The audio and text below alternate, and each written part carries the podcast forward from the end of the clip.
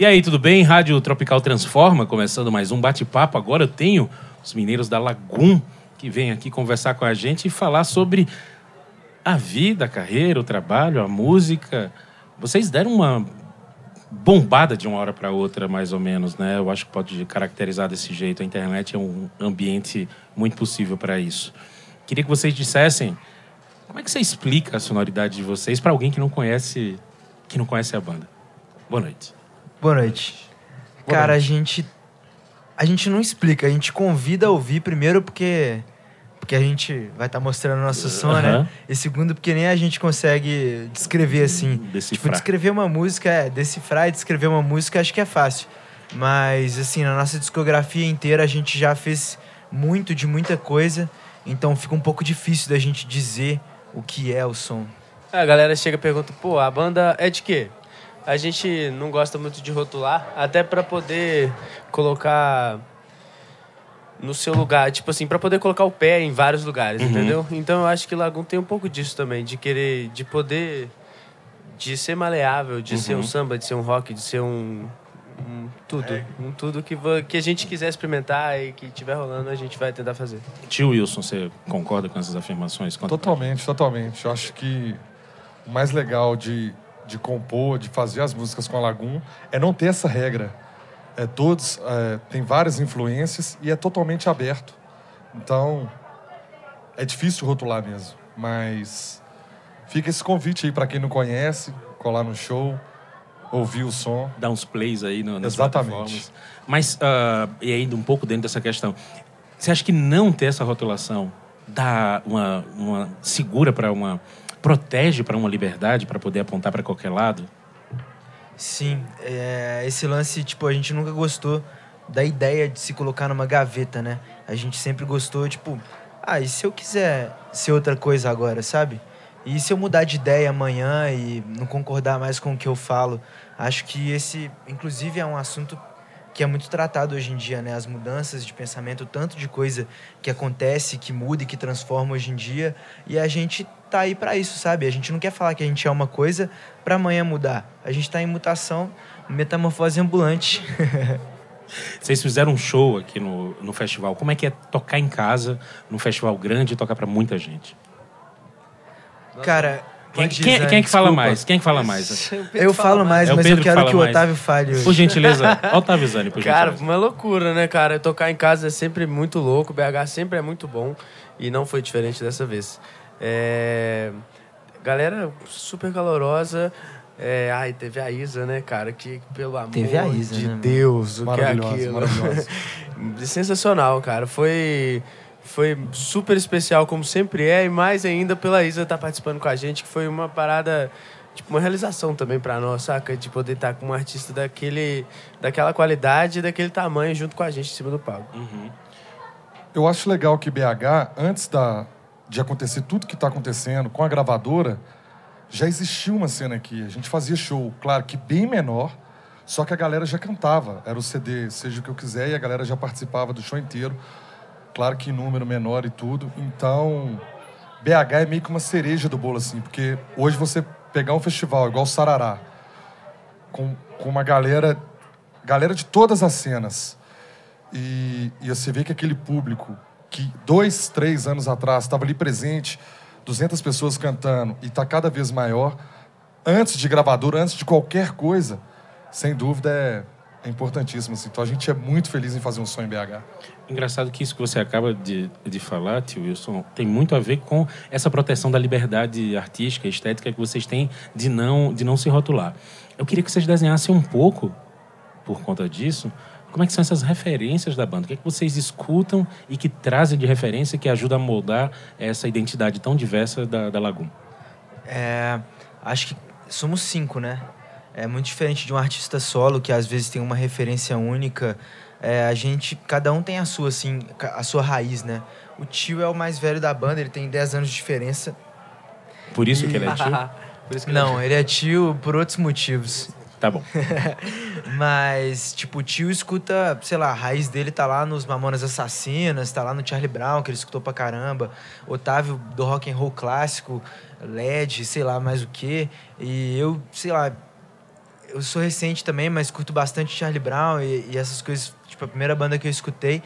Mas é muito maneiro que eu tenho muita referência na música de B H.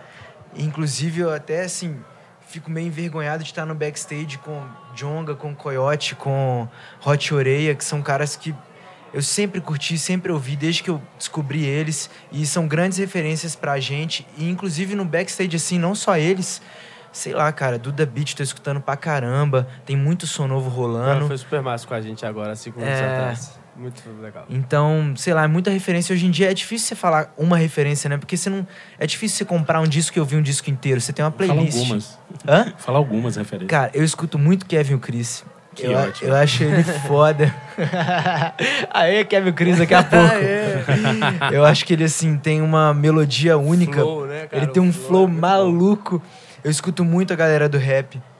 E eu escuto muito Stick Fingers, que é uma banda australiana. Acho que vocês podem falar mais aí um pouco também. Cara, eu escuto muito de tudo. A gente sempre fala que a referência é tudo, sabe? O que você vê, o que você come, tudo mesmo. É, o que você come, é... né, mano? Até referência pra música. É, e limão fresquinho, porra.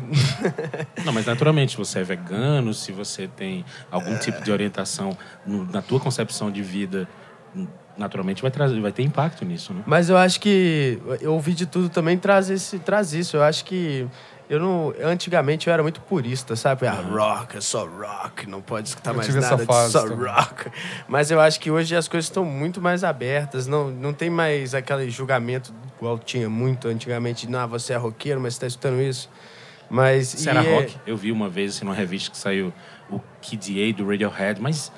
Mas será uma banda de rock? Não tem nem guitarra? É, é, exatamente. E eu acho que é isso. A gente poder abrir os horizontes, abre a gente... Igual o Kevin Chris. A gente tem... A gente teve uma influência de Sangô, por exemplo, que é um cara que veio aqui pra gente fazer o Não Valeu Nada. Foi uma boa referência que a gente usou. E... Então, saca, é, um, é do rap, é que veio pra cá, é que a gente usa. Então, é tudo mesmo. Eu acho uhum. que não tem muito limite pra referência, não. Vocês são uma banda, a Lagum é uma banda que teve um, uma mudança... rápida, uma projeção rápida, melhor dizendo. Como é que funcionou isso internamente para vocês, na cabeça de cada um? Claro, cada um monta uma banda, todo mundo, né? Vamos montar uma banda e tal, a gente quer projeção.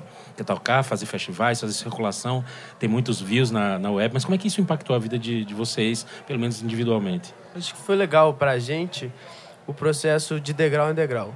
Nunca nada aconteceu...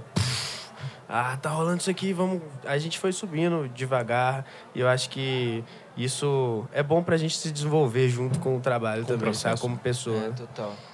É, a gente veio se desenvolvendo, que nem o Otávio falou, degrau em degrau, passo a passo. A gente foi aprendendo, tomando na cara. No início a gente fazia por nós mesmos, sabe? É, a gente vendia o show, a gente fazia o design, a gente fazia tudo. Aí chegou um momento que as pessoas vão se aliando a gente e tal. Mas acho que teve um momento assim, falando de Deixa, né? Que inclusive o Coyote comentou. A Deixa que estourou com a Ana Gabriela foi produzida... O beat foi produzido pelo Coyote. Uhum. E... Aí... Pra amanhã que eu tenho... Temos, temos fãs aqui no ambiente. É, muito bem, muito obrigado. Essa contribuição fantástica. Fã faz parte da obra do artista. Faz demais, tá maluco. Obrigado, vocês arrebentaram, gente. Maravilhosas, maravilhosas do backing vocal aí. É. E a partir dessa música, principalmente, assim, ela deu um empurrão pra gente, né? Jogou a gente pro Brasil, muito... o som chegou em muita gente, mas nós como banda, né? A gente fala que teve um momento que Deixa foi muito maior que Lagum. E... a gente, tipo, ficou correndo atrás de Deixa, né? Então, quando a gente rolou essa projeção com Deixa, a gente foi se estruturando e crescendo passo a passo, que nem sempre foi. Muito bacana isso daí. É... Assim, o impacto não ter, não ter impactado, na verdade, né? Mas vocês terem conseguido administrar isso como um crescimento gradual. Eu queria saber como é que funciona o processo criativo para vocês chegarem nessas músicas, né? Você estava falando aí dessa em particular com, com o Coyote fazendo as bases e tal, mas é, como é que funciona o processo criativo? Grava um áudio, manda naquele grupo da, da banda, traz um ensaio, ouve uma música, vê um filme, traz uma letra, enfim, como é que funciona o processo criativo da, das composições do Lagum que mexe tanto com, com o público, com a audiência de vocês? E fazem elas gritar tanto. Cara, a gente... Sei lá, acho que tudo na vida impacta, assim, do jeito que você vai pro trabalho, do jeito que você almoça, do jeito que você assiste televisão. cada detalhe, assim, impacta na, na criatividade, né? Pô, tem, tem coisas que, que eu lembro, assim, vendo de... Tipo, li um livro e me inspirou. Ou então, conheci uma pessoa na rua que me contou uma história que me inspirou. Então, eu tento estar sempre alerta e o mais sensível possível para conseguir captar essas paradas, sabe? Eu acredito que a mente de quem cria, não a mente, assim, né? Mas o estado de espírito de quem cria é uma parada, tipo, você pega no ar, assim, pluf, e joga, sabe? E bota para as pessoas ouvirem. Então, eu tento estar sempre conectado com essas coisas de fora, receber isso e passar. E eu acredito que isso é um dom de todos os artistas e todo mundo é artista e a gente tem o privilégio de ser artista e viver disso. Então, falando mais diretamente sobre o processo, eu fico ligado nessas paradas. Geralmente eu componho no meu banheiro, eu acredito que a acústica do banheiro é algo incrível que nenhum estúdio do mundo oferece e as letras saem ali. E depois a gente vai pro estúdio, os caras colocam o dedo deles... A gente... É, o áudio rola no WhatsApp, chega lá, pô, legal isso aqui. É isso, isso que eu ia falar, às vezes ele manda o áudio manda, antes, manda. Né? Às vezes eles até ignoram. Que referência de, de bater, alguma coisa ignoram. Assim. Às vezes eles ignoram. Mas depois ficam, não, escuta, ela é boa, cara. Eu, eu não guardo essas lembranças, né? Eu queria acrescentar uma coisa que Por eu gentileza. aprendi recentemente, estudando teatro, que é generosidade, assim, na arte, sabe? É, eu me sentia muito... muito controlador, os caras falavam, mano, você é muito prego, velho, você solta, fica tentando mudar soltava, o pensamento. Não soltava, né? Não soltava, segurava é. a parada. O fantástico aprendendo. Boy palestrinha. É. Total. E, tipo, eu aprendi que na arte, cara, se você for generoso, você vai dar espaço pra pessoa, ela vai se sentir confortável e ela estando confortável, ela vai criar melhor, sabe? É um mecanismo então, de trocas. Né? É um mecanismo de troca e é isso que eu tô aprendendo hoje. Graças às conversas que a gente tem, às tentativas e erros, a gente nunca travou, sabe? Uhum. A gente tá aqui batendo um papo com a banda mineira Lagum. Você está ouvindo Rádio Tropical Transforma, uma série de podcasts que está disponível lá no Spotify e que semanalmente a gente está disponibilizando.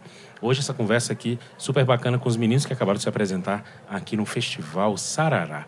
Eu queria saber de vocês, vocês se sentem fazendo parte de uma cena em particular? Outros artistas, outras bandas, gente que vocês têm tocado junto, como é que é esse pack? Assim, vocês se enxergam com, com equivalentes, não necessariamente em termos de sonoridade, mas é uma galera que está numa vibe, num compromisso, se juntando com vocês, tocando junto, como é que é? Cara, eu acho que esse lance de cena depende muito do público e da abertura que você dá para isso, saca? É, a gente começou em B H sozinho, assim, sem parceria, sem bandas crescendo junto e tal. E aí depois a gente vê que começa a brotar umas bandas aqui, aí você já faz uma conexão, e aí você vê o seu público tá junto, o, o seu público escuta aquela outra banda também. Então o seu público te põe numa mesma caixa, numa mesma gaveta, sabe? E não só falando da cena local, assim, a cena no Brasil toda. É, a gente participou do Festival Nave recentemente, foi um festival que contou com Ana Vitória, Jean, é, Melim, Vitor Clay, Otelo. E a galera, a gente viu ali os fãs compartilhando disso, sabe? Então, querendo ou não, a gente faz parte daquela cena. Mas a gente também faz parte da cena de B H. A gente tá aqui no festival, tocaram artistas de B H e a gente compartilha do mesmo público, sabe? Então, acaba que a cena quem faz é a visão da pessoa e a abertura que a gente dá pra isso. A gente troca uma ideia ali antes de subir no palco. Bom show, cara. Vai lá, arrebenta. Você já tá na cena, sabe? Você já tá fazendo parte de alguma coisa. Eu queria saber que vocês pudessem indicar, então, alguns desses nomes aí pra gente dar uma, dar uma ouvida. Cara, tem muita gente bacana. Opa, conta aí. Aqui em B H nós temos a... Inclusive, eu tava aqui agora com os meninos da Da Parte. Nós temos a antiga Black Yellow, que agora é Papa Black. E... Hot Oreia. Hot Oreia. Em B H... Rosa Neon. Nossa, Rosa Neon, por favor. Djonga, não preciso nem falar. vamos, dar, vamos dar uma sacada, então, nesse som. Você que está acompanhando aí o nosso podcast, vamos dar uma sacada, então, em alguns desses nomes aí que a Lagum está oferecendo da cena de B H.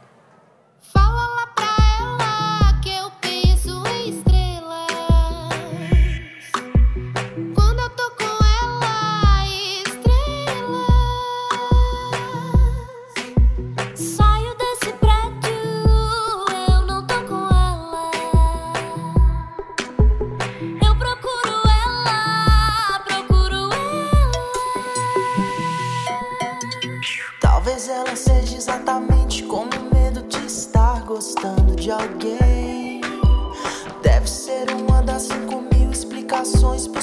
níveis sobre o que é o amor. Oi, liguei pra dizer que hoje eu não vou voltar. Não me espere em casa, não deixo jantar. Que hoje eu vou sair pra ver o outro dia amanhecer. Tô ligando pra dizer um oi. Liguei pra dizer que hoje eu não vou voltar. Não me espere em casa, não deixo jantar. Que hoje eu vou sair pra ver o outro dia amanhecer. Tô ligando pra dizer it's the edge of the world in all of Western civilization. The sun may rise in the east, at least it's settled in a final location. It's understood that Hollywood sells Californication.